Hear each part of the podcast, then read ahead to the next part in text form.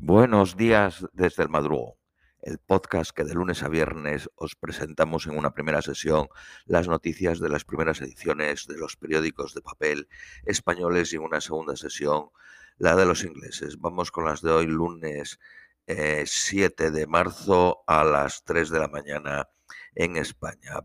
Eh, primero pediros disculpas por haber fallado el viernes y el jueves en la sesión de los periódicos ingleses, pero es que la web que nosotros trabajamos, que es Press Raider, eh, sufrió un ciberataque y hasta hoy no, no pudieron recuperarse.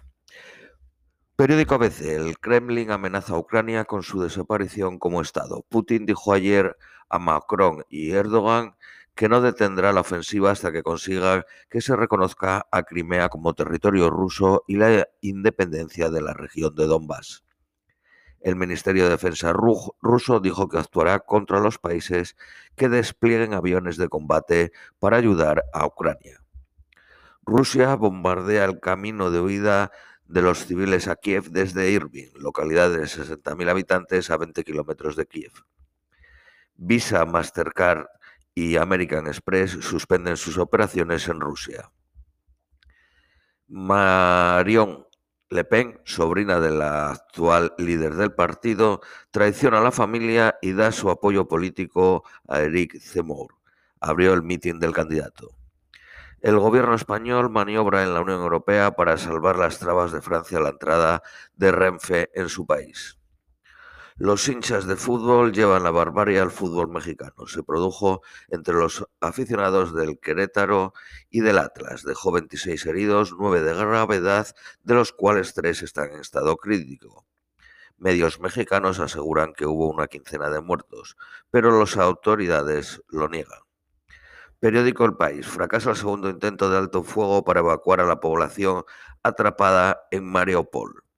El ejército ruso redobla su ofensiva contra Kiev y bombardea con intensidad el suburbio de Irpin. Los refugiados son ya un millón y medio según la ONU, el éxodo más rápido desde la Segunda Guerra Mundial.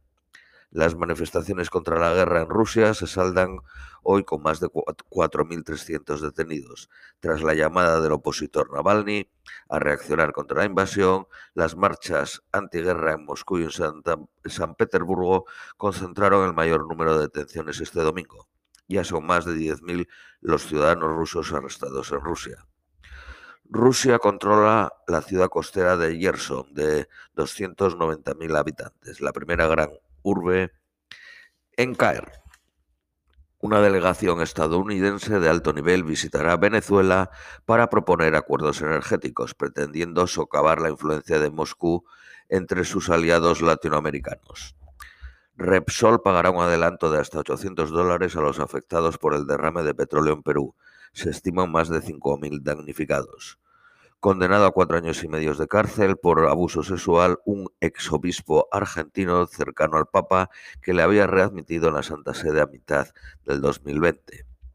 Periódico Cinco Días. McDonald's alcanzará los 700 restaurantes en España en cinco años. Arabia Saudí inicia su Feria Mundial de Defensa. Del 1 de octubre al 20 de febrero ha llovido un 41% menos de lo normal en España. Estados Unidos analiza con Europa prohibir la importación de crudo de Rusia. Gran parte del Congreso estadounidense apoya la medida. Modis rebaja la nota de la deuda rusa y la sitúa al borde del impago. Inditex cierra sus tiendas en Rusia, tiene más de 9.000 trabajadores. También cierra Tendan, que es la dueña de Cortefiel, Springfield y Woman Secret. Periódico El Economista. Eh, Reino Unido acorrala a la aviación rusa al prohibir que se asegure en Joyce. Vodafone lanza una aplicación para elevar el rendimiento de las cosechas. Estonia, Letonia, Lituania y Polonia toman medidas contra los canales de comunicación rusos. Rusia bloquea Facebook y a Twitter. España suma más parados de larga duración que 17 países de la Unión Europea juntos. Eh, periódico La Razón. Eh, la ONU estima que hasta un millón y medio de personas cruzará esta semana la frontera polaca. El 75% de los exiliados se quedarán en el país. El resto prefiere irse a Alemania o a Reino Unido. Israel ejerce un papel mediador con el aval de Estados Unidos y la Unión Europea. Defiende el diálogo, aunque las opciones sean pocas. El trigo ha subido un 97% en el mercado estadounidense. Vamos con las noticias nacionales españolas. Periódico ABC. La líder de Podemos redobla su ataque a Sánchez diciendo que el Partido Socialista es el partido de la guerra. Se alinea con Melanchón y Corbyn contra la decisión de la Unión Europea. El Partido Socialista insiste en que el bable sea oficial. El Partido Socialista recurre a la investidura de Mañueco para poner a prueba a Feijo pide al futuro líder del Partido Popular que frene un pacto con vos, pero dan por hecho que no lo hará. Muere Pau Rivas, trovador de la canción catalana a los 73 años de cáncer de, de páncreas. El escritor nicaragüense Sergio Ramírez, premio Cervantes en 2018, ha sido distinguido con el premio Erasmo de Rotterdam. Periódico El País. Según el barómetro de marzo para este periódico y para la cadena SER, Vox es el único partido que crece y pisa los talones al Partido Popular. Marlasca justifica las agresiones a migrantes en Melilla por la violencia inusitada de los saltos a la valla. El Congreso alerta a los diputados del riesgo de que sufran ciberataques por la guerra de Ucrania. Periódico La Razón. Según una encuesta para este periódico, la crisis del Partido Popular permite que Sánchez vuelva a estar en cabeza. Pero, el Partido Podemos pierde el efecto Yolanda Díez y aleja una posible mayoría. Sánchez dibuja un adverso horizonte económico, recurre al victimismo de haber afrontado en dos años toda clase de catástrofes.